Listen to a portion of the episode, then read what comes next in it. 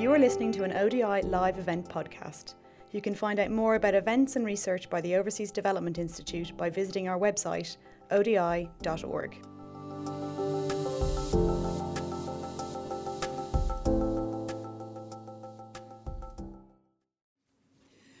Welcome, everybody. Gosh, a packed room. How lovely to see you all. Um, and uh, so, welcome to this event on evidence informed decision making uh, in a complex world. Um, my name is Louise Shaxson. I'm a senior research fellow here in the RAPID program at ODI.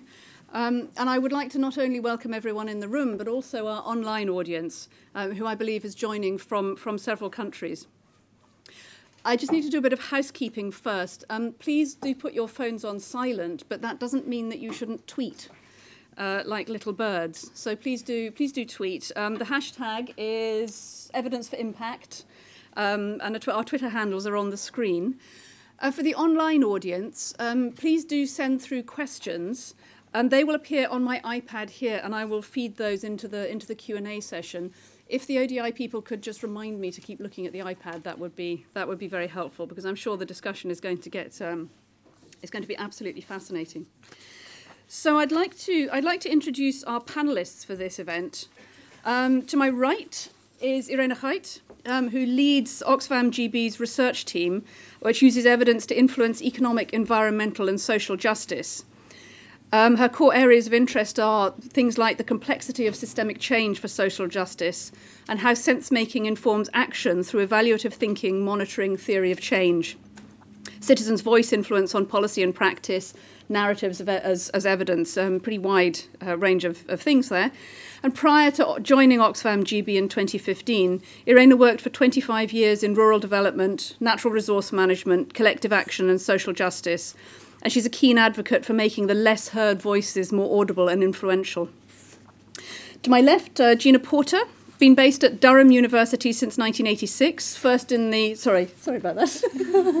sorry, I've been I've been work I've been working in this area since 1986 as well. Um, uh, first in the sorry, got that off the website. Uh, she was first in the geography department and since uh, 2001 in the Department of Anthropology. And she's undertaken field research in Nigeria, Ghana, South Africa, Malawi, Tanzania, uh, many other countries, Kenya, Brazil, Papua New Guinea, and India. Uh, and her research combines ethnographic approaches with a strong interest in spatial perspectives. And she's currently working on mobility, transport, and the use of mobile phones in sub Saharan Africa. So, very, very topical indeed. Um, to, on the far right um, is Nasreen Jessani. Uh, she's in the faculty at the Johns Hopkins School of Public Health, and she focuses on the nexus between health policy and systems research and innovations in evidence informed policy and practice, the relationship between academia and public policy. She's based in Johannesburg in South Africa, and she provides capacity strengthening tools to a bunch of acronyms. um, I, I, the, uh, the, the, World Health Organization, and there seems to be assorted partners. Yeah. The sorted partners. You can talk about research. Operational research. Operational research. I need to do my research more on the on the uh, on, on, our panel members, but she's also on the knowledge translation and policy group of the um, of one of the groups in, in the World Health Organization. Is vice chair of the Evidence to Action Thematic Working Group for Health Systems Global. Uh, Nasreen was previously based in Kenya with Canada's International Development Research Centre, where she managed a portfolio of projects across East and Southern Africa, spanning issues of knowledge translation, governance, and equity in health systems. And to my far left is Mel Knetsch. She's ESRC's strategic lead for innovation and interdisciplinarity, having taken up the role in September 2016. Her responsibilities include developing ESRC's thinking and activities around interdisciplinary, challenge led activities and ensuring that ESRC's research portfolio is more visible to potential users, as well as creating opportunities to enable researchers from other communities to engage with, with social science. Um, she's uh, ESRC's strategic lead for working with Innovate UK. And prior to this, um, taking up this position, Mel led on developing and, and, delivering ESRC's knowledge exchange and public engagement strategies, as well as providing strategic leadership to a breadth of ESRC investments focusing on engagement for impact. And for, uh, for our online audience, ESRC is the Economic and Social Research Council, one of the, one of the um, research councils for the UK. So, This panel session comes at a time uh, we're all grappling with the implications of recent political events. The rise of populist politics and a growing anti expert movement in the Western world sits uneasily with our knowledge of the increasing complexity of international development. We know that evidence is a complex and often contested term, and we know that there's no single definition of what makes evidence rigorous. And we know that there are many different ways that evidence can inform policy discussions. And we also know that there are people for whom experts, in quotation marks, with evidence have less to say than people who share their concerns. And these are not just the people who've been left behind after the global financial crisis, but people who feel that the focus on evidence has come at the expense of the values that they hold dear. And we in the development sector need to understand all of this, and we need to navigate it as we pursue the work that we believe really does have the potential to make a significant difference for some of the poorest in the world. But on the one hand, we're being asked by some donors for very simple messages about value for money and timely, clear impact. And on the other, we're being told by our partners and stakeholders that for impact to be sustainable and inclusive, we need to accept that it is long term, it's diffuse, and it's often fragile. So there are deep implications for the types of evidence we gather and how we use them to inform decision making. And I would argue that there's no right or wrong here. But the political economy of the sector is changing, and we need to recognise that. And we who work in international development need to ensure that the work we do remains valued by everyone, both by those who ultimately pay our wages, and I'm not simply talking about uh, donor organisations, I'm talking about the taxpayer, but also to those we're trying to help. So, the question that we're posing for this panel, I'm going to ask them to, to respond to, is given that there is this tension between simple messages about value for money and impact and the complexity that we know characterises our work in international development, how do you view the tension in each of your organisations and how do you navigate it? What are the different pressures on you to demonstrate impact with what sorts of evidence and where do those pressures come from? What does this mean for how you assess your own impact and the evidence you use to present to the wider world? So we want this uh, event to be as practical as possible and are looking forward to hearing some concrete examples from a full range of different organisations.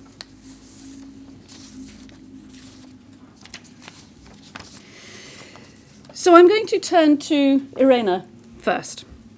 And what I'm interested to know is, is Oxfam GB, it's a leading NGO.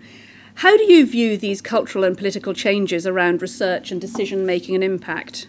How do you assess the impact of your research on what Oxfam does and what it delivers? And how do you ensure that the research you commission is relevant to all your stakeholders? So, do you see these tensions as real tensions? And if so, how do you navigate them? Good thing I got those questions ahead of time. I would never have remembered them all. Okay, so a little caveat because I joined Oxfam a year ago. I came to the UK a year ago, so there's kind of like novelty at many levels that I'm dealing with. Um, Oxfam is huge. You know, it's got 10,000 people in 90 countries, you know, lots of affiliates. We're getting close to 20. So it's quite a decentralized kind of influencing network. It, it has this worldwide influencing net network aspiration, and it wants to do so in increasingly evidence informed ways. We have extremely low budgets, we're very value driven, and so we have all kinds of, um, I suppose, conditions under which we have to operate. When I joined, I was really quite intrigued that I wasn't head of research. I was head of a small little kind of dense fog dimension given that research sits like a mist in the in the organization. Lots of people do different things that are all aspects of research such as our impact evaluation folk and uh, policy um, advisors. They all do aspects of research so we have a very specific, in the research team, we're really lucky that we're allowed to do some of the more long term strategic research. Um, and I guess in terms of the first question of how do we assess our impact, um, what, are people getting hungrier in the organization for research? Is a really important indicator for me. Um, are they more curious? Are they more focused? Um, I'm involved in an effort at the moment to try and uh, develop really a set of very limited uh, questions that drive our internal curiosity. So that notion of what's cu- who's curious, where in the system, and how we can support that is a really important aspect. And in that sense, we're um, too successful because we have an overwhelming number of internal requests for support. Um, which we can never fulfill. The actual research team is quite small. Um, so that's one aspect. Um, another aspect um, in terms of whether how we assess the impact of our research is whether we're helping people to deliver a nuanced message.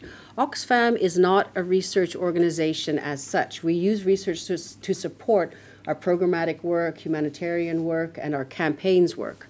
And they sometimes uh, are at odds with, not at odds with each other, but they, they have different um, needs. Uh, so the campaigns work is very much for, you know, they, they, for example, ending tax havens, right? There's, re- there's evidence that's needed to try and support a foundation to say this is why this is a good idea. So when so our contribution to that discussion would be okay this is what you can say this is what you can't say this is the evidence base and to help ensure that there's a nuanced message that is really robust um, in relation to, to those kinds of, of questions. But it's, but it's also around decent work um, and, and helping people to understand that there's different methods that could be used to develop. Um, uh, well, a, a, different kind of evidence base. So I'm really trying to push work around voice in in Oxfam, um, where at the moment, you know, there's a lot of reliance also on third-party people to provide. We don't have very, very large budgets, so we have to use a lot of of secondary data or outsource very small bits of, of, re- of surveys.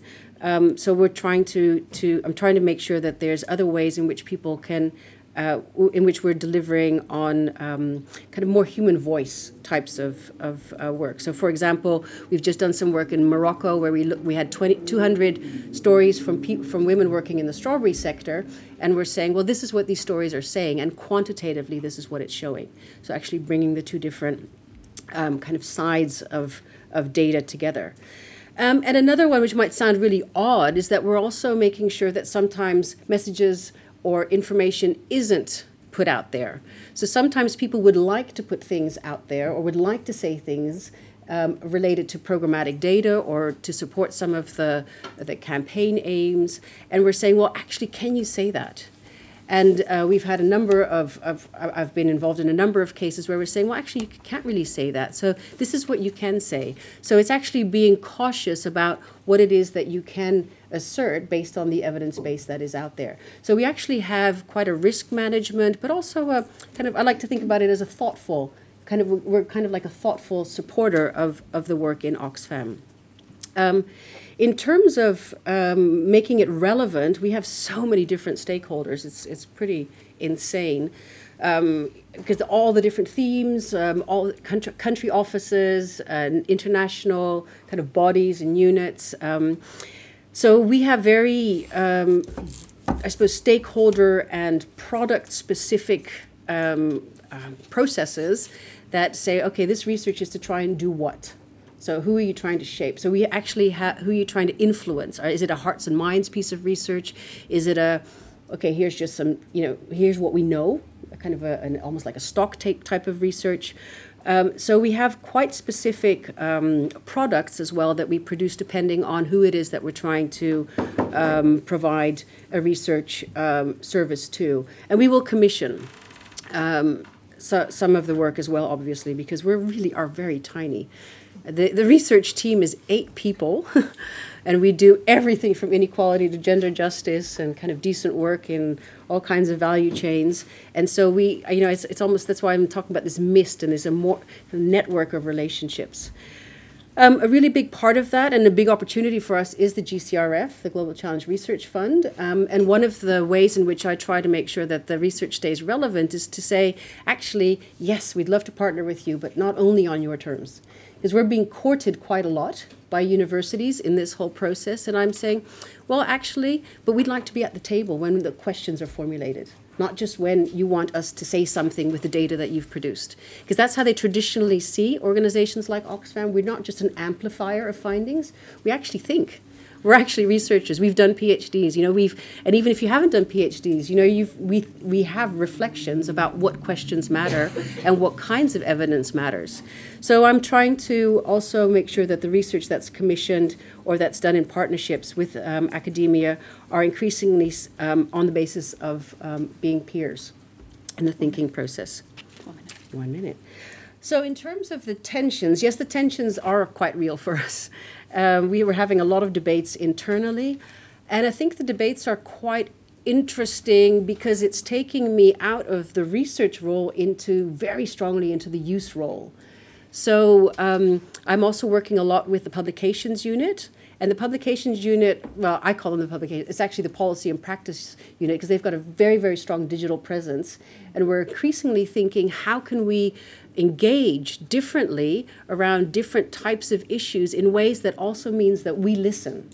Because part of the problem, I think, for organizations uh, that are very value driven is to make sure that you don't only push your values onto others, but you also are are just sitting down and listening to people and, and allowing yourself to reconsider what it is that you um, are, are trying to say. So, one of the big tensions that we have is um, is is very much around um, responding to the need for quick campaign products or quick findings, or we also have to help make sure that some of the accountability um, research, uh, the basis of some of the uh, kind of accountability needs are, are, are solid. Um, although that is technically a different team, but we're helping methodologically with that. So we have that tension between that, that need for speed but also this notion that well in two or three years time we really have to know what it you know the gig economy it's not just even two or three years time but we've got to we've got to be on top of that. But where's that investment coming?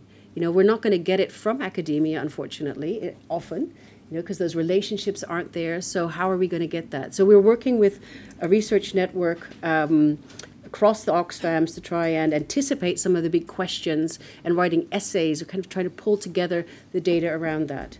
So we can talk more about the tensions, but they're very, very real. And they very much relate to how we message, what we message, who we discuss with, who we listen to, what we don't say. So it's actually more what you do with findings than the findings as such. Anyway, I'll leave it there. Five minutes. Thank you very much. Um, that's a that's an excellent start. Nasreen, I'd like to, to turn to you now to ask you to reflect on the question of evidence and decision making in the public health arena, um, but to focus on the challenges that national governments are, are, facing. So, the particular question is, is what needs to be done to strengthen evidence use within national governments, and to what extent are they facing these, these sorts of tensions? Okay. Um, so, thanks for the question, Louise. Um, but also a disclaimer out there I don't work in a national government, but I'll share my experiences working with several governments in low and middle income countries in which I've been involved. So we speak about national governments um, in, in whole, but obviously they're not homogenous nor are they monolithic, and I think it would be a mistake to speak of them as if they are. Um, I think we have governments that have a more favorable view towards the role of evidence in decision making, and others um, not so much, and this could be due to several reasons. I'll give you two examples. So, I currently live in South Africa, um, and there is a concerted effort to consider research, um, evidence, and tacit knowledge and indigenous knowledge, um, and not only to inform policy and decision making, but also in terms of implementation. Um, and this isn't only in the public health arena, this goes across sectors. And part of this is because of the historical impact of communicable diseases such as HIV and AIDS that have had a devastating effect on the country for several years. Um, historically, ignorance of evidence has resulted in a promulgation um, of these ailments with impacts that go beyond health into the economic sectors, the labor sectors, um, the mining sector. Um, and so, a whole of government approach to tackling AIDS has meant that the South African government has had to consider um, the economic, social, educational, as well as educational um, and health impacts of public health challenges. And so, in that particular context, I think there's very much a not a, a post fact era, but very much a pro fact um, kind of leaning. Similarly, in Kenya, where I'm originally from, um, while the government respects the role of evidence, um, one has to take into consideration the political as well as social implications of what that evidence means. And so we talked about it a bit earlier today. Um, for instance, there was, and some of you may be familiar, that there was a groundbreaking um, study on the links between male circumcision and reduction of um, the incidence of HIV. And while while this came to light and the evidence was clear, um, it wasn't an easy policy decision for the government to make, particularly because circumcision is entwined in traditional values and customs in Kenya, with some tribes exercising circumcision as a coming of age for young boys and others that don't. And having a blanket policy across the country on reducing HIV incidence by asking all men to be circumcised really went contrary to social values, aside from the political imperative of that. And so I think um, the, the, social impacts and the social considerations of what might have been um, excellent research, rigorous research, and evidence didn't necessarily translate into policy the way that one would have expected good research to, that actually had no controversy around it except for concern from the public. So I think that governments are not immune to or ignorant about the value of evidence, but I think that perhaps I could focus on um, four challenges in no particular order that I have come across. And some of these things we spoke about earlier this morning already. And the first is really a challenge that is relative to values. And I think while we often speak of governments as homogenous entities, we need to recognize that unless institutionalized, the use of evidence rests on the values and on the ide- ideologies of individuals um, and who sits at the table with you when making these decisions and discussions. And as we have seen in the current post fact era, whether office bearers have a bias towards or against evidence determines if, when, and how it's used. The value placed on data, though, has a domino effect then in terms of the funding for the collection and or use of data. So, for example, in um, in Canada, after decades of diligent use of census data, in the long form census was actually abolished in 2011 under the Conservative government, only to come back in 2016 with a new Liberal government in place.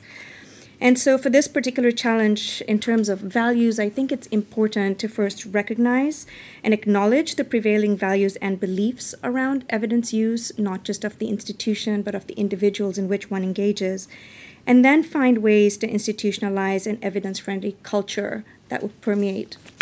I think that would be the first challenge I've noticed. The second is about research literacy.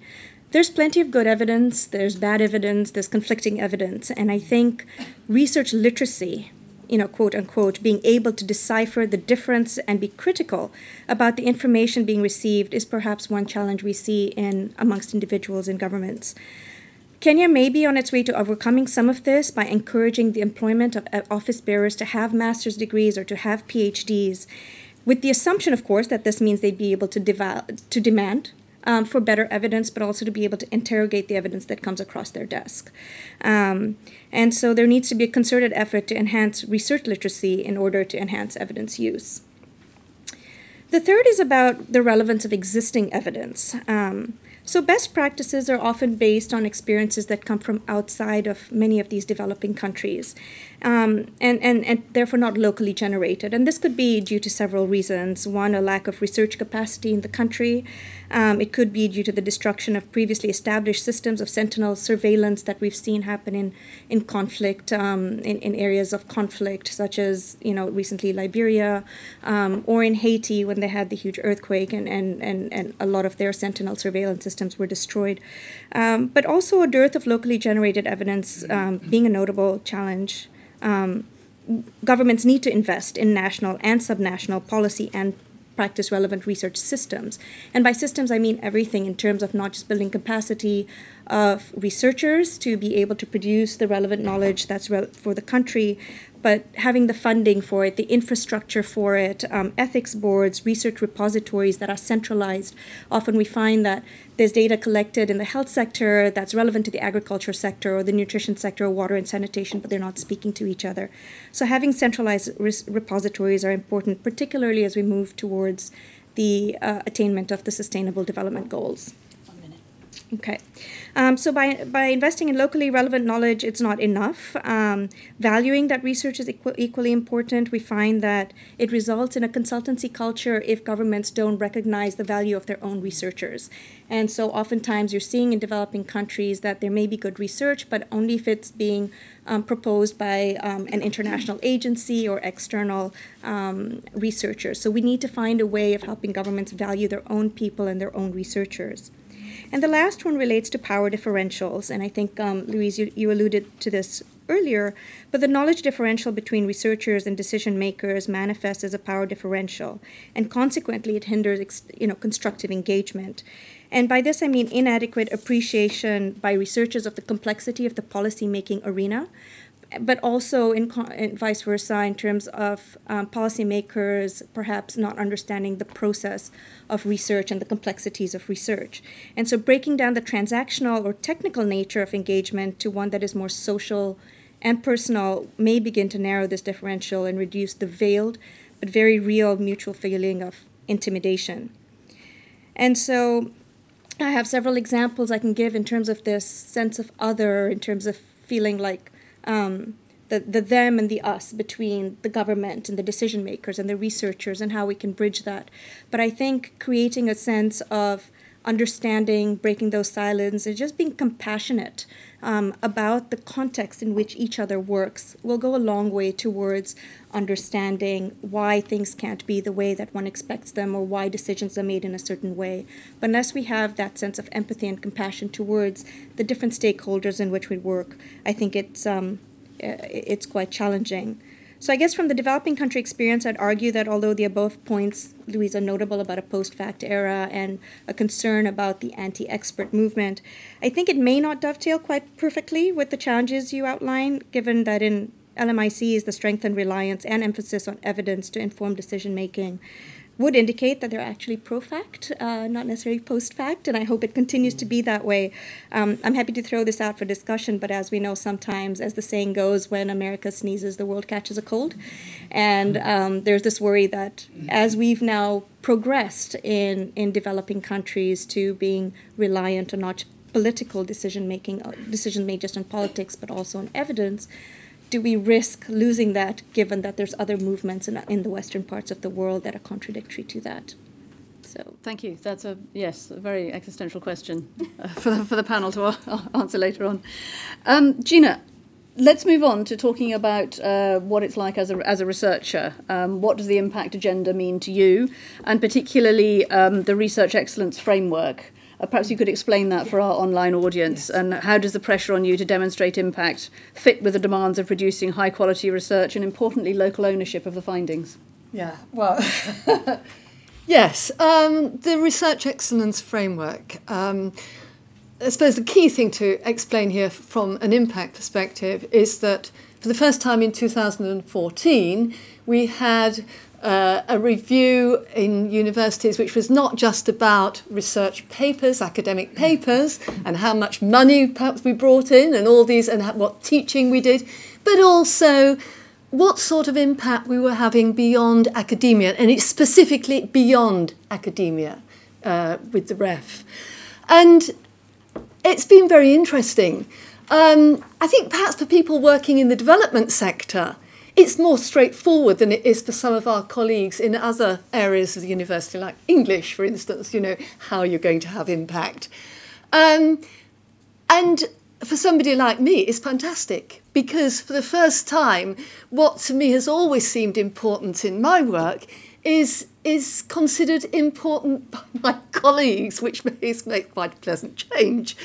Um, so no, there are many people, obviously, in the universities who are concerned with impact, have always been concerned with impact. But now we've all got to think more about impact. Every department will have to produce so many case studies depending on the size of the department, number of staff, and so on.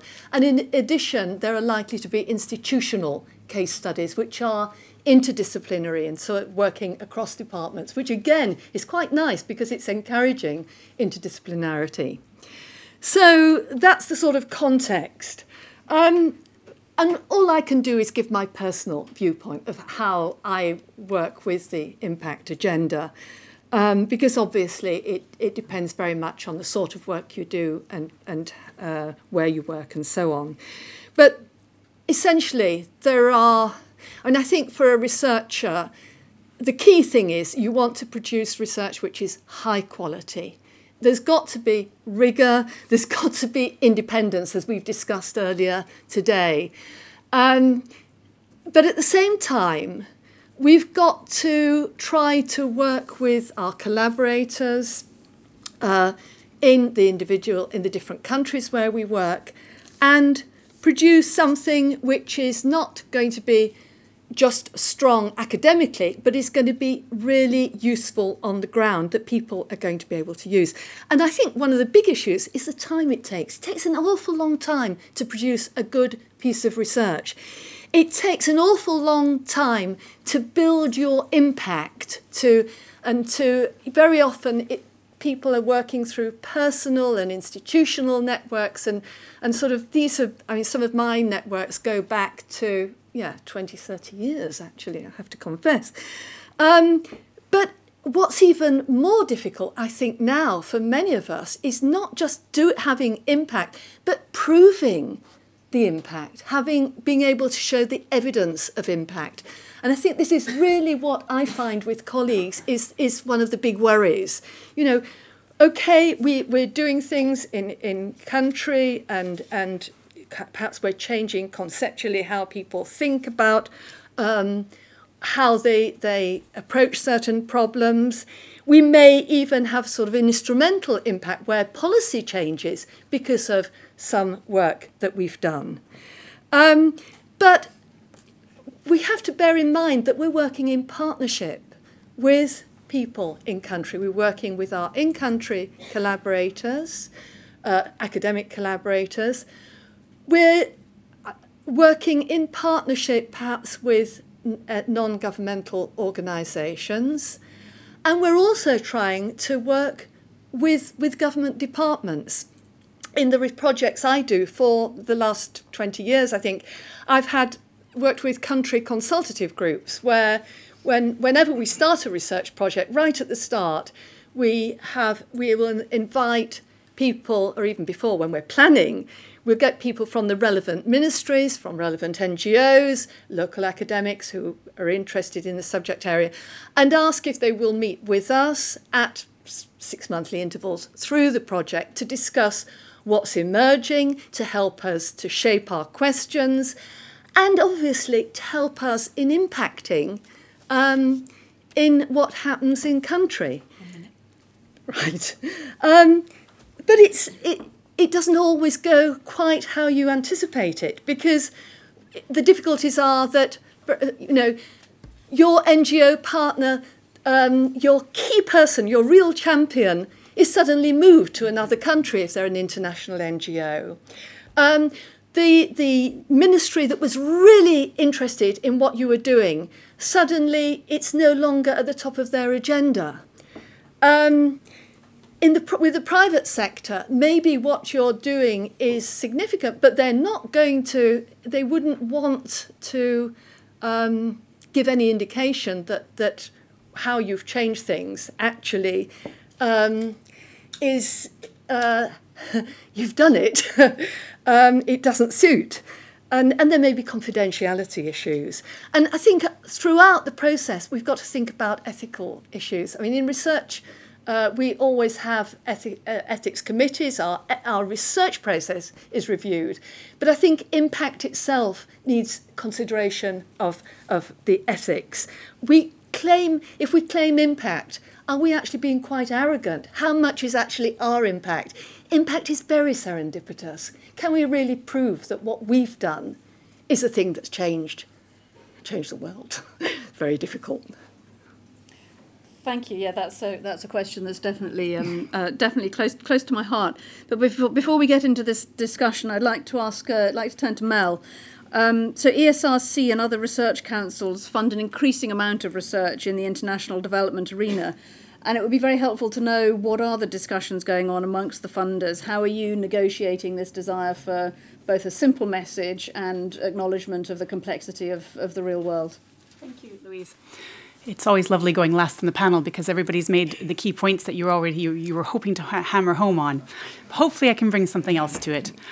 I think it's really important in the impact agenda to recognize that this tension between simplicity and complex has actually been around for quite a long time and not just in the development space. Uh, for the last 10 years, when um, the government in the UK brought around the impact agenda for us, Research Councils UK, which is the collection of seven uh, research councils, the funding bodies in the UK that, that cover all the disciplines and universities, made a case that impact was beyond economic. So if you want to blame somebody for the term of societal and economic impact, that would be research councils, because we were really trying to make the argument it's not just it's not just about numbers, but it actually is about uh, affecting life and, and people. Um, I think it's really important to recognize that that's still happening. Uh, for social sciences around business engagement, we're looking at how do you talk about impact that's beyond development of IP or spinouts and looking at, at, the nuances that we have and how impact takes time and impact is partnerships. So I think these challenges exist not just in the development uh, research space but, but across it. However, I think that it's really important in the international development research area to really recognize and probably look in further detail around the partnerships and all of these areas that we've been talking about uh, on co produced knowledge. You have to be so much more aware of your political situations, I think, that, that you're working in and, and, um, and, and not naive about the countries that, that you're walking into, perhaps for early career researchers. I think it's um, important um, to recognize that as research councils working together is actually we're able to make a much better uh, story about impact uh, w- within happening, especially in the development space. And I think the challenge isn't actually around the complexity of, of, impact for us. It's actually about making the complex simple in the communications of it, which has already been mentioned. How do you take something that's actually been complex and tell the Treasury in one line what difference that research or what difference that, uh, that investment has made, or to our, our own government department, um, BEIS, business. Um, uh, I've just forgotten their acronym. Isn't that awful? um, our own government department, or uh, yes, thank you, and uh, and DFID, um, you know, who we collaborate with to make sure that they're actually capturing and, and making these stories in, in, something that's actually quite complex. So I think it's fair to say, as ESRC, we do recognise that impact does take time and it is complex uh, within that. We also have the challenge of telling these stories, and we also have the challenge of sharing what we learn uh, across as, e- as ESRC. So, uh, for example, we've got uh, impact evaluations that we've been undertaking for many, many years. We've got a Cultivating Connections report up on our website. We've also got the t- lessons learned of 10 years of ESRC DFID funding. And there's a lot of really interesting um, factors about the determinants of impact, or what, what can you see where impact is starting to happen. And the ideas of long term relationships and partnerships and co producing knowledge are very much at the heart of, of what those are. I think the challenge is, is how do we share that information across funders and how do we share what those lessons learned are and, and so that we can work a, a lot better. Across the research councils, we have a joint um, evaluation network that meets on a regular basis so we can share what we're learning around, around impact, but uh, uh, amongst other things. Um, and we also have a lot to learn and share from the Global Challenges Research Fund, from the Impact Initiative, um, who's hosting this today, but also around um, other things we've invested in, such as the What Works Centres, which is all about trying to create evidence informed policy and practice within the UK itself. So there's, there's a lot that we have to draw upon that we need to be thinking about how we share uh, those lessons in policy making specifically um, across the councils. I think um, one of the, the strong challenges uh, as a funder that we have is, is telling these stories, but also about understanding and placing them within the, the, the, challenges that academics face around, around what, what they're looking at. An academic is also there needing to advance the academic knowledge of what they have. And I don't think that that can be forgotten at all in the impact agenda, that academics also have, have a driver along with the partners or, or non academic users that, that they're working with. So I think um, it's really important because you asked about the tensions between simplicity and complex and how are research councils looking for particular ESRC looking for types of evidence of impact? And I, my answer to that is that we actually aren't looking for a specific type of evidence of impact. We don't go and say, well, we expect you to show this has happened through this, or, or we want this to be the end result. We're very much open to what the research is going to be is going to be leading, and actually for the researchers or the applicant to, to lead us through to what the impact needs to be through the partnership model or through the research questions that they're building upon.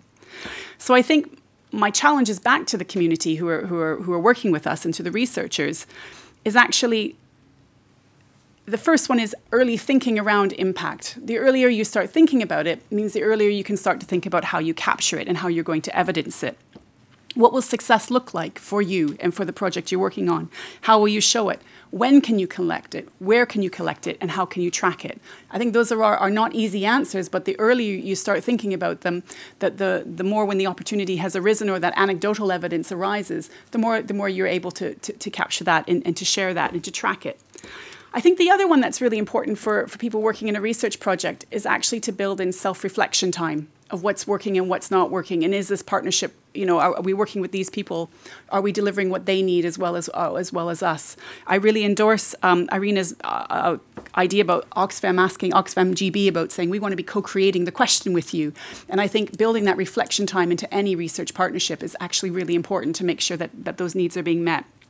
And i think my final key uh, thought for to throw back is actually getting to know your funder or your donor or your partner. What is it actually that, that drives your funder and what, what is it that they need? Because you have a lot of information that, that can help them. So for us, you know, some, some small I impacts are also just as valuable as the big I, the big changing impacts. The development of new networks or bringing in new funding or, or um, bringing in new partnerships to, to what you're doing is stuff that we're also very interested in and we can help shape that story with you. So I think that there is a desire for simplicity in the communications of it, but we know that it's trying to make the complex simple for other people to understand and continue to invest. Thank you very much. Wow, what a richness of, uh, of, of, experience. Um, I'd like to just pick up on that on that point about, about communications. I worked in a in a government department in the UK, and I produced a um, what I thought was a really pithy 25 page report, and I was told you've got to summarise it down into a page. And so I did my best, and it was a page and a half. And I took it to somebody who used to work in the strategy unit of the department, and so worked very closely with the minister. She got the whole report into five bullet points. I mean, it's a real art. It really is an art, and I think it's something that you know I, I still struggle with, and I still have that as my as my lodestar, getting a 25-page report into five bullet points, without losing it wasn't that it didn't lose the sense of the of the report. It was that it was perfectly pitched to what the minister needed. It was perfectly pitched, and I think that's I think that's if that's something that I can that I can pick up on certainly from Mel and, and also from from what's, what Gina's saying. It's about that. Uh, it's about being able to being able to it to Irene's different audiences, to the different you know to the fact that national governments aren't aren't homogeneous. So um, I'd like to just take a take a five minutes just so the panelists can reflect on on what each other have said, and then we'll we'll throw it open to a Q and A uh, from the floor. Irene, are there any points you'd like to pick up on? Pick one. first again. um, pick one.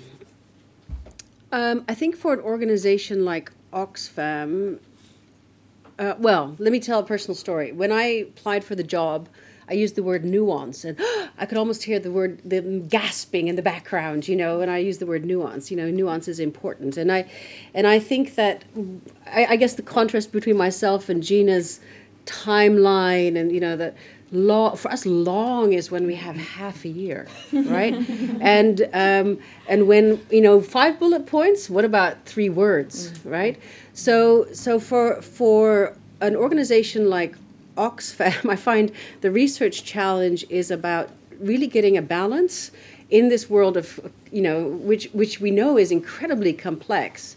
And, you know, we actually have very nuanced analyses. You know, we have audience segmentations, research that we, we, we do polls with 12,000 people a year to figure out, you know, are there shifts in how people are thinking? You know, it's quite, quite amazing stuff that's going on. Um, and yet, and and yet then taking the risk to be very simple in how you communicate. So I find that a really complicated relationship to coming from a research background, but having then to do this funneling into something that can be heard and under, and we think understood is, is, is very complicated, I have to say. It's, I'm not sure it's complex. I think it's more complicated. But it does mean that there's quite a tension in working with academia because of time frames. And we're, we're trying to figure that out is a lot of what we get um, from academia is actually not that useful for us, but also we don't provide the conditions for them to do the stuff that could become useful. So I think there's a huge challenge there um, between these these two worlds, I guess. Um, Gina, would you like to pick up on that? Yeah, um, that's interesting.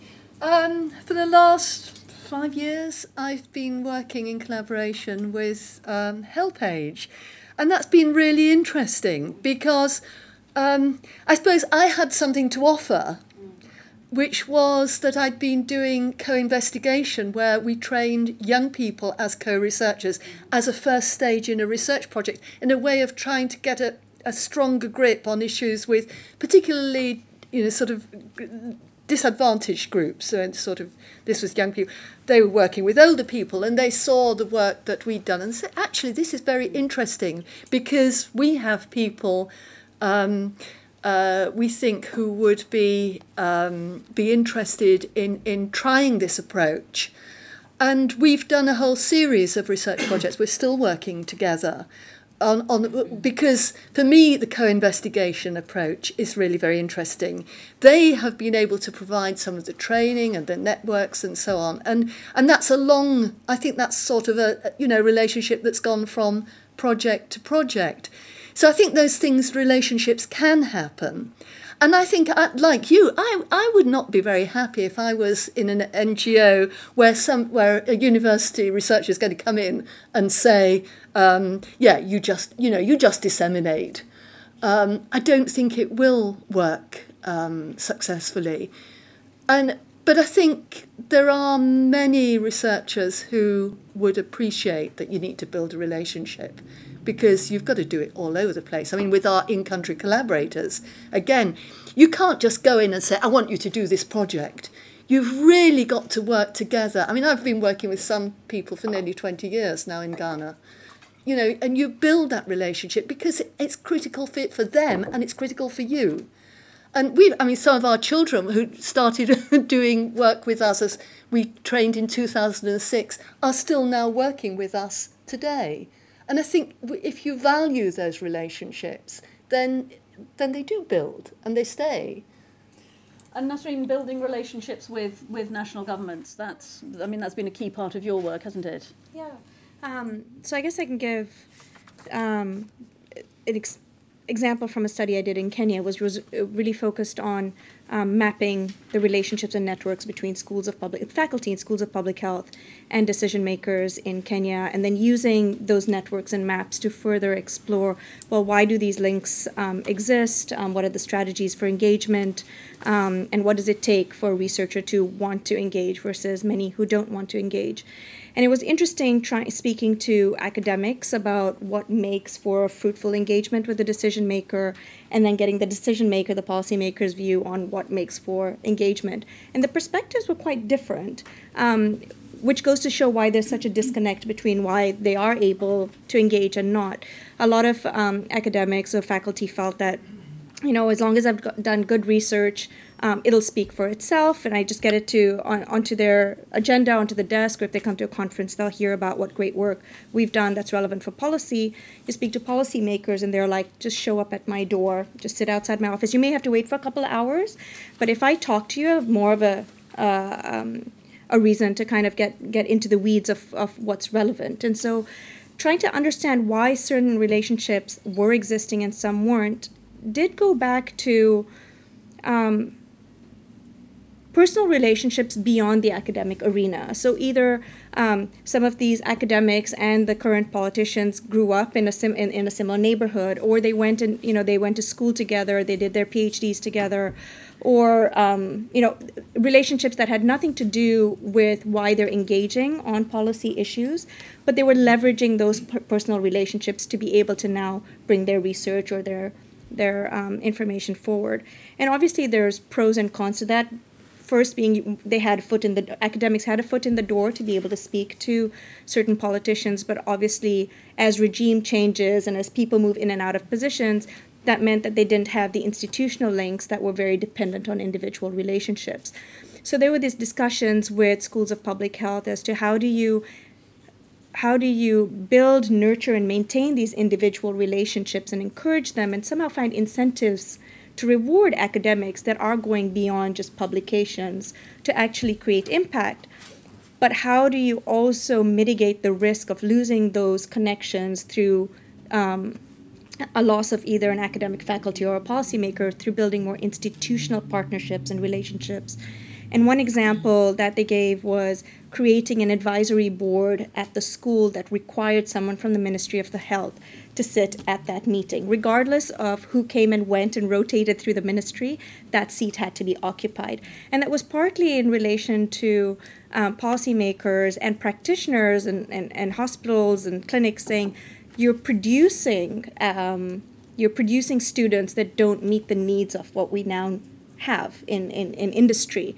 And so we need to have a better say, or we want we want to be involved in your curriculum, in your curriculum development. What's you know what's being taught, and is it relevant to today, versus what was relevant 20 years ago. So I think this mix of individual relationships and institutional establishments of relationships need um, uh, a happy medium, um, but both are important just because of the risk of one or the other.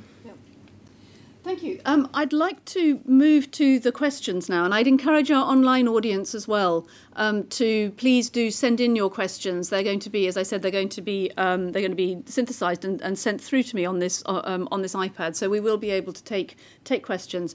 But I'd like to now open the floor um, for questions. We've got some roving mics. I think Ashley, you've got a mic over there. That, that there's a, there's another over there. Okay, so Jane, was that a question or is that a mic? No, that's a mic. That's a mic. okay. okay, thank you. So we've we've got we've got one question over here. Um, have we got we could we could take we could take a few questions all at once? If not, we'll just carry on having a chat amongst ourselves. But no, please. Hi, thank you. Could you introduce yourself, please? Yeah, Pam Valance, Monitoring and Evaluation Advisor for the Stabilisation Unit. I'm curious what Nasreen and Irene think of the advent of big data and real time data. Um, and whether that in some ways will break down some of the barriers we've spoken about for decision makers to be able to engage with insight and use evidence. But I'm also curious, on the other hand, discussing nuance, what challenges it brings for us as researchers in upping research literacy for big data, real time data, and quick insights, and the challenges and limitations of that for evidence informed policy making. Thank you. Two questions. Two questions in one. Do we have do we have another question, or we can hang on? There's there's okay. We've got loads now. So uh, there's there's one and three, and then I'll well I'll come to you in the next round. Okay, we'll we'll do three questions. So sir, if you'd like to. Sorry, the second microphone seems to have um, disappeared. That one's working. Could you introduce yourself, please? Uh, name is Casey Lai, independent consultant. Is it coming through? Yes. Uh, well, the, I'd like to pick up the point on the eth- ethical uh, issues.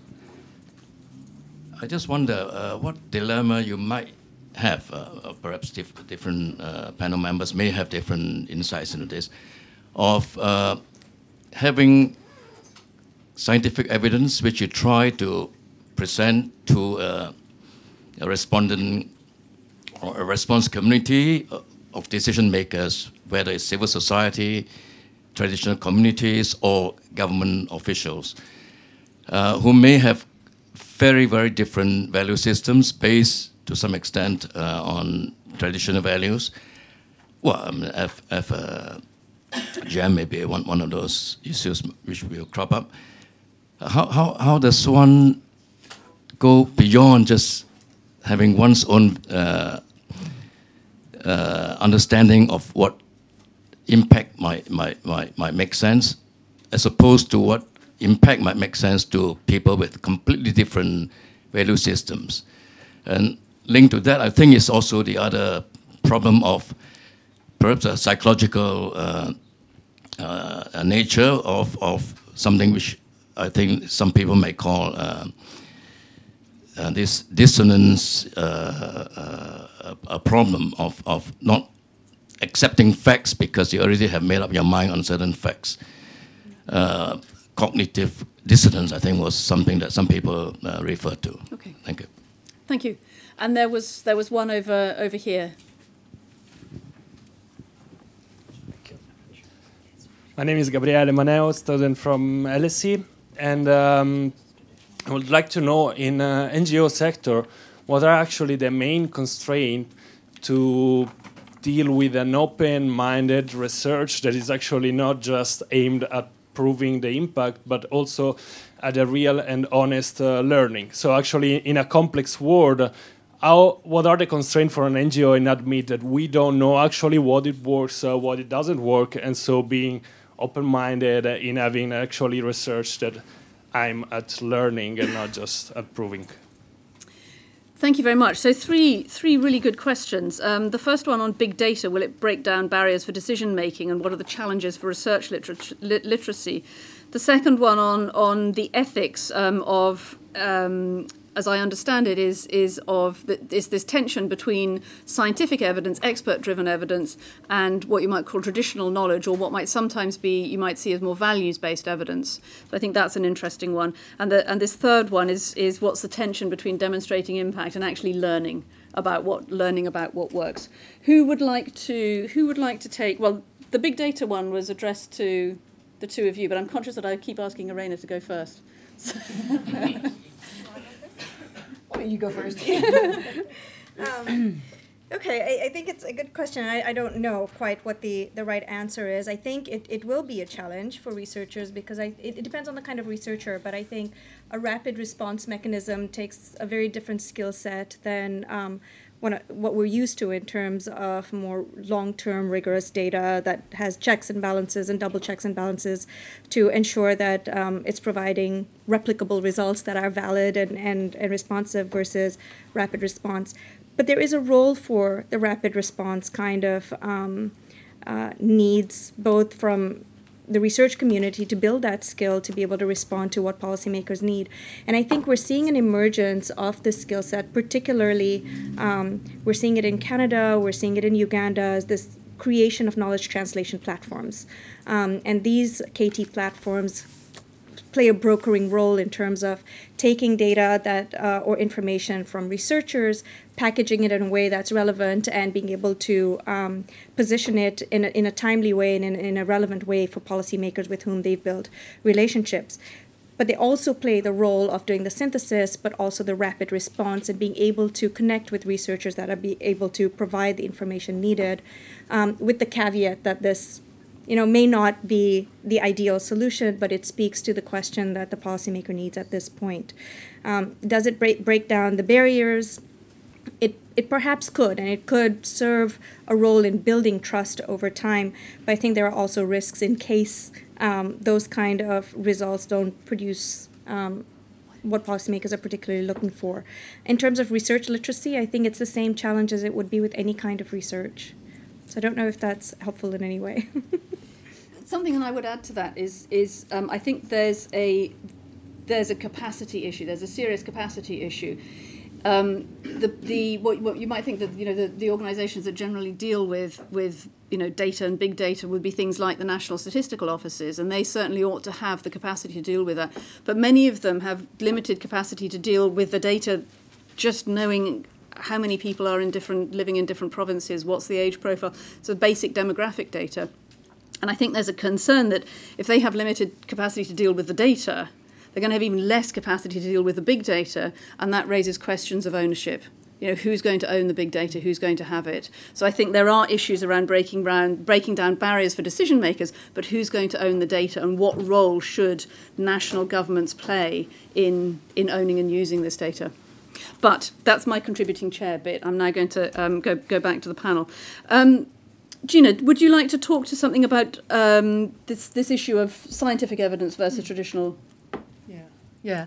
I, I mean, I, I work in a department where there's been there a, a lot of effort is put into understanding traditional or local knowledge, and uh, I think for anthropologists in general, you know that that would be there would be a clear um, appreciation of the need to think quite broadly about where your different knowledges are coming from, to think about how they might actually work together. I mean, certainly, for in personally, I'm I'm very um, in favour of of a co-production and a co-investigation approach where we would actually engage with, um, in our case, we've trained, uh, we trained young people, we've trained older people within the community as researchers, and that they that their insights have then fed in, and they've we've worked with them into. Uh, uh, as we've worked also then with, with, with different approaches, different uh,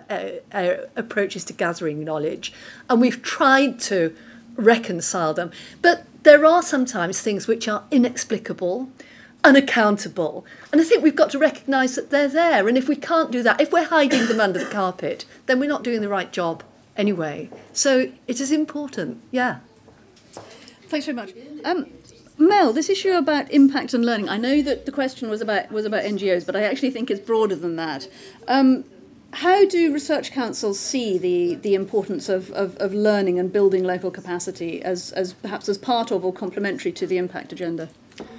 So you mean developing capacity in country, uh, in yeah, other countries or, with that? Or research capacity. Yeah, absolutely. Um, I think it's something we've come to value much more, um, uh, more so as, as we've been getting more funding from government around the international development or official development assistance uh, funding space.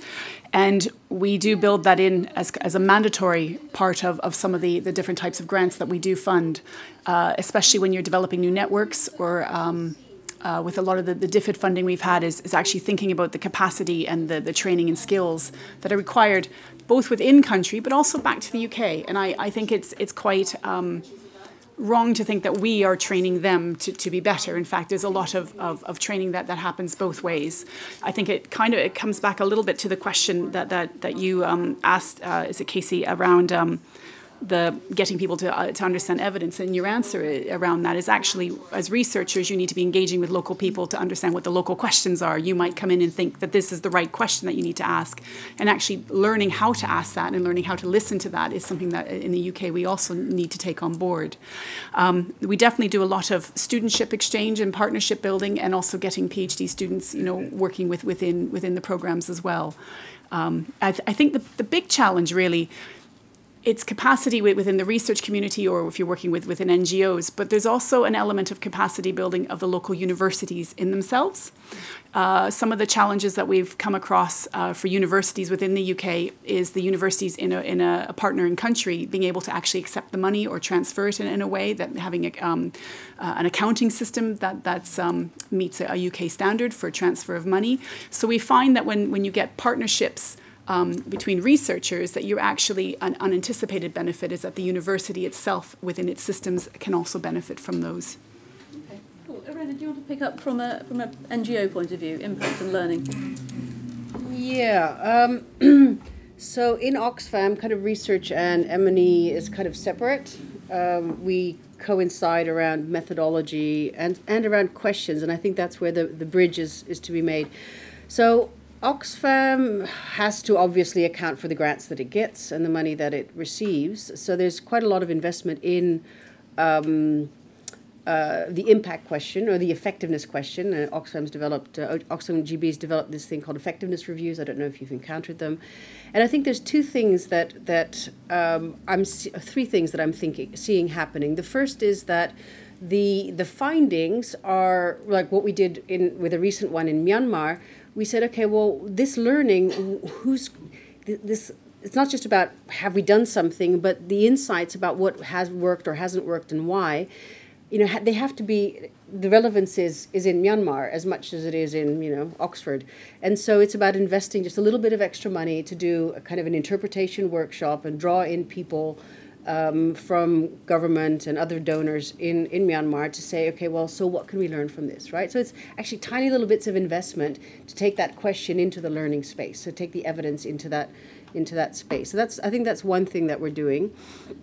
Um, another question, another issue is to um, when we have the opportunity. I suppose it's a similar kind of example see, I don't work in the M&E side of things, so I'm kind of ad-libbing here a little bit. But um, is when we have the opportunity or the need to do an evaluation, it is about saying, well, what proportion of time and energy goes into the demonstration function versus the learning function. I think that's the real challenge for NGOs is we've got a limited amount of time and money, and any time you spend on accountability is not time spent on learning, right? So there, it's, it's a real issue.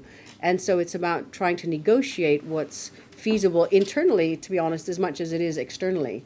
So I'm, I'm having chats now with one large piece of thematic research on um, economic empowerment for women, and it's an evaluation driven piece of research and i'm saying okay well how, how much of this 100% you know can we take 20% for learning can we take 30% and how would we use that money and time then so so um, the big challenge would be time and money to be honest um, for this um, but i do want to say something about big data Okay.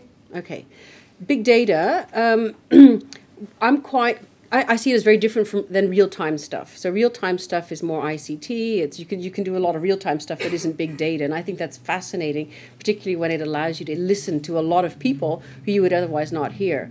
Big data, I think, is oftentimes noise and and I, I share it's it's there's a whole range of you know just a whole bunch of people who are tweeting on the price of eggs in Jakarta. What is that telling us about anything right? So it's not necessarily question driven. So where are the questions coming from that make use of that? I think that's a huge issue. The second issue is that is the privatization of big data. And I'm really concerned about that. It's not only who's losing and who's benefiting from um, from the findings but but what's behind you know what what are the what's the power behind that that's actually generating um, huge swathes of data that become decreasingly accessible to organizations like us who rely on public good uh, data. So so they're we're very cautious about it. We're certainly not investing in it, but we are investing quite a lot in real time. So I'd, I'd because that allows us to get to voice, and I think that's really really quite different. Thanks. Let's go to the next round of questions. We've got one one there. There was one over here. Yeah, one. Oh, sorry. So sorry. Yes, yes. So uh, perhaps uh, the lady over there first, and then the gentleman in the stripy shirt second. Hello, my name's Doreen McIntyre. I work independently, um, evaluating mostly um, NGO work in the development sector. What I'm really interested in is is this meeting of minds between researchers and particularly policymakers. And a couple of the panel members have described the situation of sitting around the table, um, in one instance with the man from the ministry or the woman from the ministry, um, when the discussions are taking place. Um, I can completely get the need for and the skills involved in pitching the results of, of a piece of research to a minister um, to get traction with the minister. But at what point is there is there a, a tension in having the politicians sitting at the table, almost setting the research questions? How do you preserve the integrity and the independence of the researchers in those situations when there are people who have questions to which they perhaps do not want to know the answers? Okay, that's a complex one. Uh, we have the second one. Thank you. Um, I'm James Deane. I'm the Director of Policy and Learning at BBC Media Action, the um, BBC's international development charity. Louise, you started by uh, talking about populism, um, and obviously development um, is under a great deal of scrutiny at the moment. Um, and so my question is actually whether decision making can continue to be evidence driven to the extent that it um, to the extent that it has been and whether actually we're talking also about decision making which is increasingly about what is politically defensible and politically feasible. And given that, what is the role of the research and evidence community in translating their work into language that is much more uh, understood in the public domain? I personally think a great deal of development uh, discourse, as um, not least because of the evidence on which it rests, is really quite impenetrable um, and uh, somewhat difficult for people whose taxpayers' money is being spent uh, to support this area to actually get a handle on. And I also would include some of the journalism around this, which where you have fantastic journalism in translating really quite complex scientific um, evidence into language that people can understand. You don't get that in this area. So I'm just wondering if you have any reflections on that. Well, I could reflect the question back to you and say, why not? Why don't we have good journalism? Yeah, in, in, in that area. Well, so I think, I, well, that's a question I'm asking some of my BBC colleagues, um, um, uh, and with some success, I think. Um, I, I think it's extremely difficult question to answer with any degree of sense. I don't understand why journalism uh, either covers, tends to cover, uh, it tends to be either hatchet jobs or puff pieces or there's very little journalism that really tries to get under the skin of how development, um, trying to get under the skin of the kind of issues ODI and everyone else is dealing with here, and indeed about how aid works. Um, 12 billion pounds of aid, and actually, no wonder um, it's so vulnerable to attack when there is so little journalism that's actually trying to really get under the skin of what's happening to that money, whether it is actually having a good purpose or uh, good, good effect or not, um, uh, both for good and bad. Um, so I think there is a real challenge of journalism, and I'm certainly not going to defend anyone um, okay. because I think it's a major problem. Okay, thanks. So, two questions. The first on, um, I guess I translated as: Is it are you asking the question? Is it dangerous for politicians to set the research agenda, or do you, or is it that by politicians setting the question, it could compromise the research agenda? It's about getting the power balance. It's about getting the pa- getting the power balance. Yeah. Okay. So there's a question about about power balance because I think the and I think possibly differentiate between politicians and the, uh, the civil servants, policymakers, I think there's often a, a, confusion. We often talk about policymakers and we're not clear whether we mean whether we mean political appointees or whether we mean the bureaucrats who are allegedly or supposed to be supposed to be neutral. Although I do have a friend who says that there are in every government department he's worked in, there's a spectrum between um, people who have a fundamental belief in the delivery of public value and wish that the politicians would get out of the way, and people who have a fundamental belief that it's about mi- delivering ministerial priorities and wish that the, evid- the, the, the evidence would just get out of the way. And he says it's a real, it's a real, it's a, it's a spectrum, and it really does depend. I think it comes back to Nasreen's point. It really depends on who you happen to have in the room at the time, who you happen to be talking to. So there's there's that question on on politicians uh, and and this power balance around setting the research questions, and then this. Um, this question of, of uh, which I think comes back to communication, which perhaps is, is the point that Mel you were you were making earlier, is are we just simply not doing enough as a in the development community to communicate the results of the research? Before you answer that, online audience, if you're there, We've, we'll, have, we'll have one more opportunity for questions, so please do send them through. Mel, would you like to? Yes, thank you. Um, I think your point is very well made around uh, communications and, and getting succinct messages out from research. Uh, I think it, it's a challenge for academics. I think I think you have to understand that, that our training for academics, you know, trains you to write in a certain way and, and to think about that. Now we have had a massive shift in universities. Uh, academics are blogging, they're into social media and Twitter uh, and, and, other f- forms, LinkedIn profiles. You know that they are thinking around this. I think there's two elements to this. Number one is when you're designing research right from the start, we, we have in, in the UK under the Research Council something called Pathways to Impact that an applicant, when they're applying for a research grant, needs to put, submit two pages around how are they going to achieve, what are the potential routes, the potential routes to achieving an impact. And at that point, they really need to be thinking about communications and they really need to be thinking around do I have the expertise in the communications?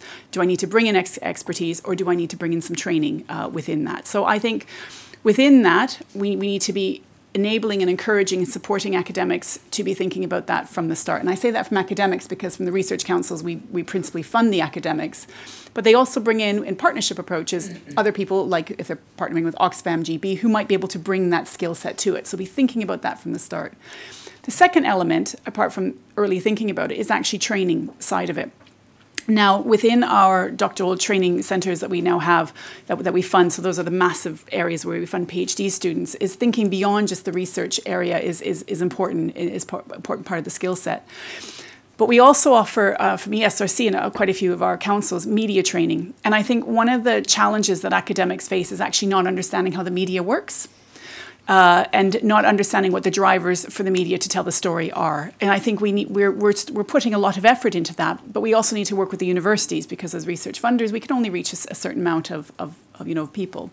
And I think when you start understanding how to write a press release or how to write a blog, you're actually thinking about how to communicate and the essence of what we need. So it's you know it, it's not putting your research question up front; it's putting your research finding up front. Um, and you know it, there's certain patterns of it. But I, I think those are two areas that we really still need to focus on. And it's not just with the media, but obviously the media. Uh, can take a story and, and if, if you've sold it wrong in the first place, it's really hard to get it back.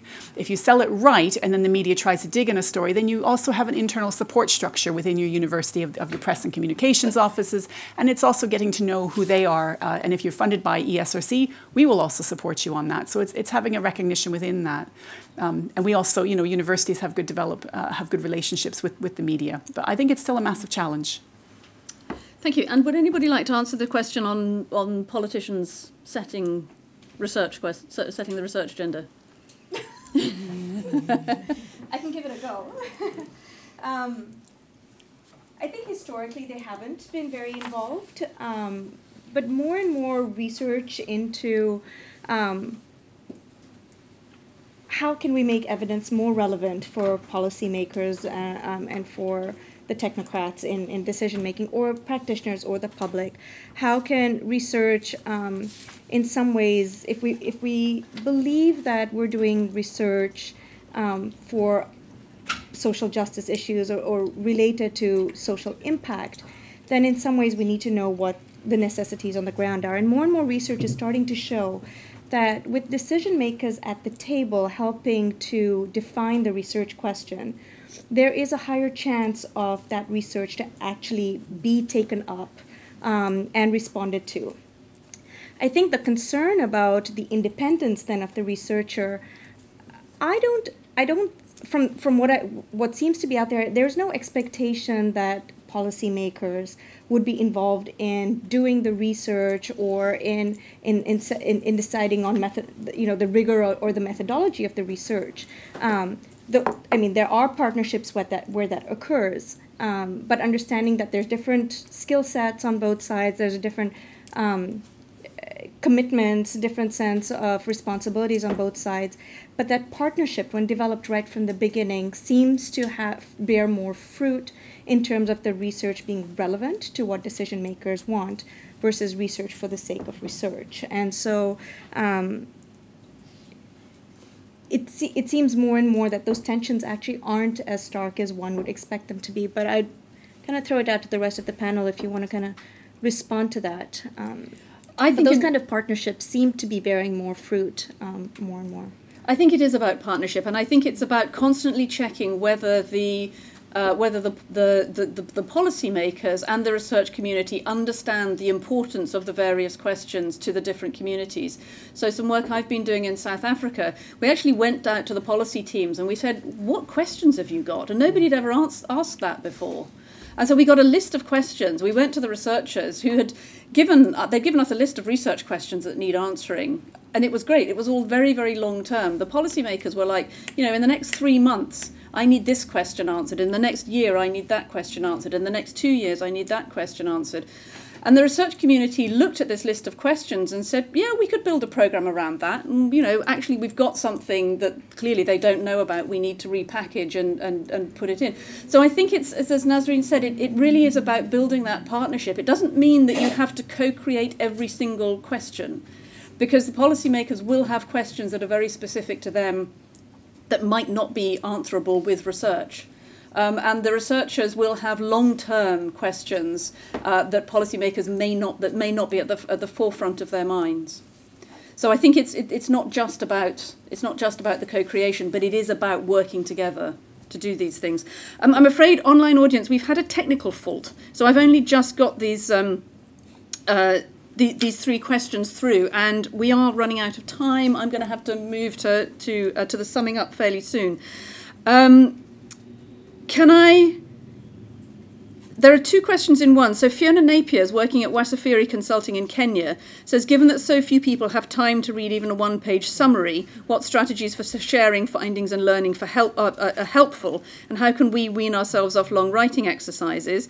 And then Nabila Habida has said, policymakers often think they have enough research and information at their disposal, but they can be overworked and have little time for analysis. So there are both there are two questions coming. They're, they're coming at the same issue from different sides, which is how do we actually train people to summarize from a 25 page report to one and a half pages to five bullet points to three words?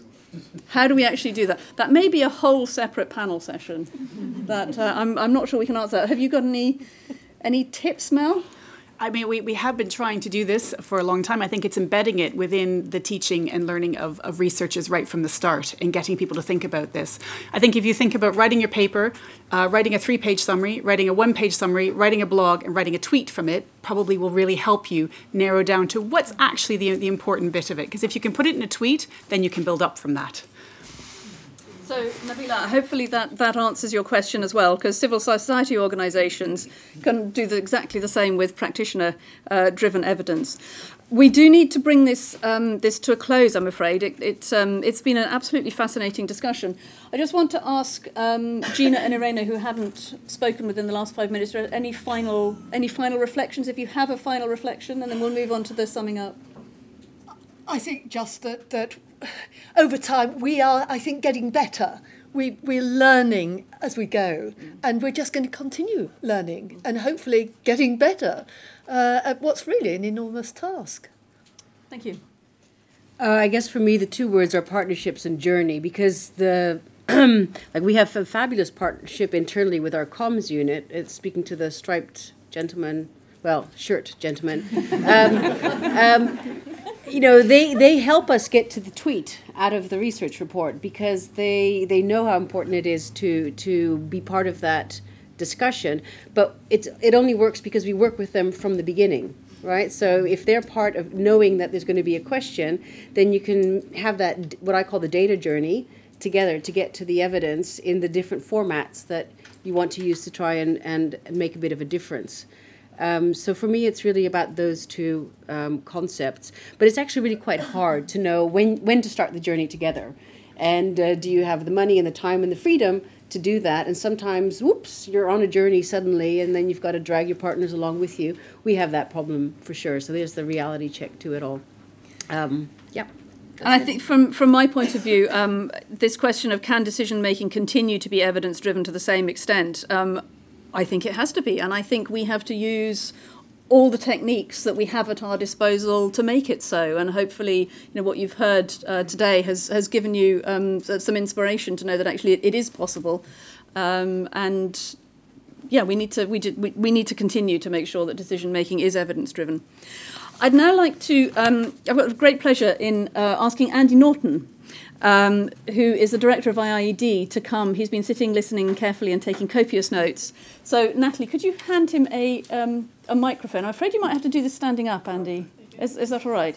Could you come over here so that you can be captured on the. Um, the big question. Yeah, the big question. I, I can read my notes standing up, which are copious, and it was a very rich discussion. So many thanks. And Louise, I think also that you're your prior note um, did a great job of framing the specific challenges of this time for policy research organisations. I think that's reflected in the audience we've got um, and in the richness of the discussion, and it did a lot to help clarify my thoughts for sure. Um, so, five specific challenges where I think there was a lot of richness in the discussion, um, very telescope form. Under the pressures we've got now, how can research remain innovative? Um, pressures can lead to conservative instincts. Um, obviously, the tolerance for learning from doing and learning from failure is always immensely important. So, how to remain innovative? I'll come at the end to some thoughts about solutions on these. How to remain effective? Um, just thinking in a lot of this discussion about one of the classic examples of policy impact, which was the adjustment with the human face work of the 80s, which is so clear, taking on a really, really complex set of issues, taking it on with great clarity. It took about two years to do it, took a lot of time. But one of the key elements of that was that they provided alternatives which were convincing and they made the alternatives convincing. And if you like, they changed the weather around the opponents. So it wasn't so much about changing the opinions of the opponents as changing the political climate around them. Just to give another much, much smaller example of the importance of time for effectiveness, um, Jamie Skinner at IIED, who works around big dams, has been working with ECOWAS for about two to three years on a new set of social and environmental standards for big dams. This is with governments, not with donors. And again, you can't do that work on your own timescale. You can only do it on the countries and policymakers' timescale. So, I mean, this came out of the discussion a lot the importance of time, relationships, influence. Um, the third one, obviously, is how to remain challenging. This can be a real kind of boiling frog thing. If you're um, in a political environment that's changing fast, you know, how can you remain properly challenging to what's going on around you? Are people nervous about reactions? Um, is this a context where everyone's becoming um, nervous about that? Do you still have the boldness to challenge established thinking? And obviously, we're dealing a lot in this room with non profit organisations that have specific issues, challenges, and constraints in that area. How to remain ethical, this was covered very well by the panel. Um, taking time to work with partners, a commitment to working with voice, a commitment to leaving analytic capacity in the country that's seriously useful at the end of the research, um, leaving something behind, obviously. Um, and the final one, the fifth one, is obviously, again, how to remain rigorous about the use of evidence in a context where there may be pressures to do things quickly or to cut corners to get to an argument which may look convincing but may not be soundly based. So I said I would have a go at some answers around that, and they kind of um, reflect a lot what the panel said, mostly. Um, better working a lot around re- relationships. I think anyone in this room would know that the most effective researchers they've known generally have fabulous networks among policymakers and other researchers. It's a real characteristic of people who have influence over long periods.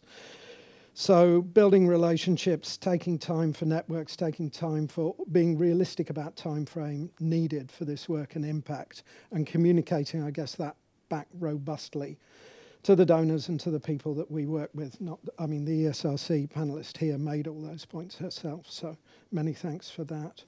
Um, the other, just final thing, final thought, um, coming back, I think, Louise, to your the way you set the discussion up in your notes is about the politics of change and the very specific political moment that we're in.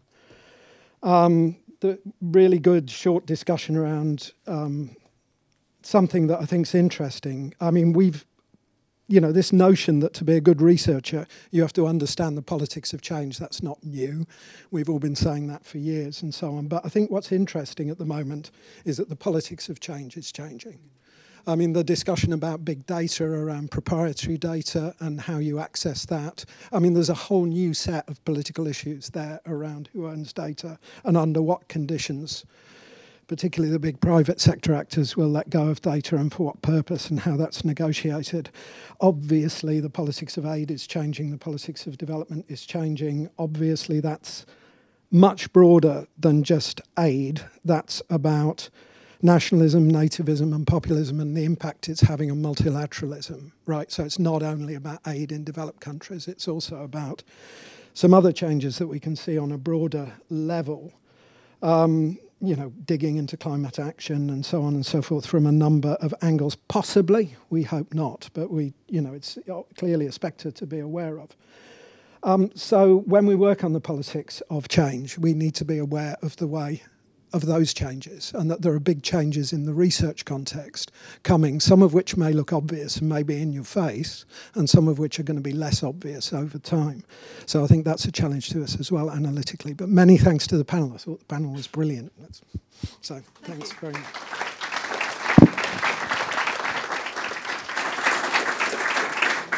Thanks very much indeed, Andy.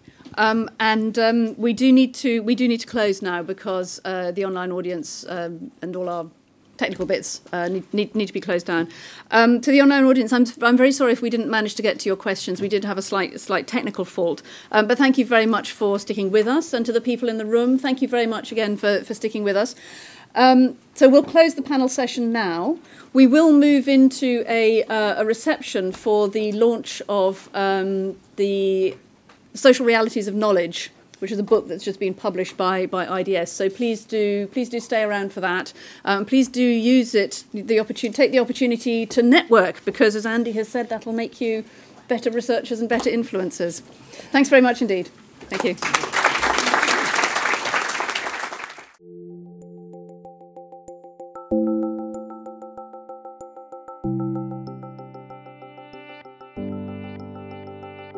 Thank you for listening. For more ODI live event podcasts, find us on SoundCloud or subscribe to the Overseas Development Institute podcasts via iTunes.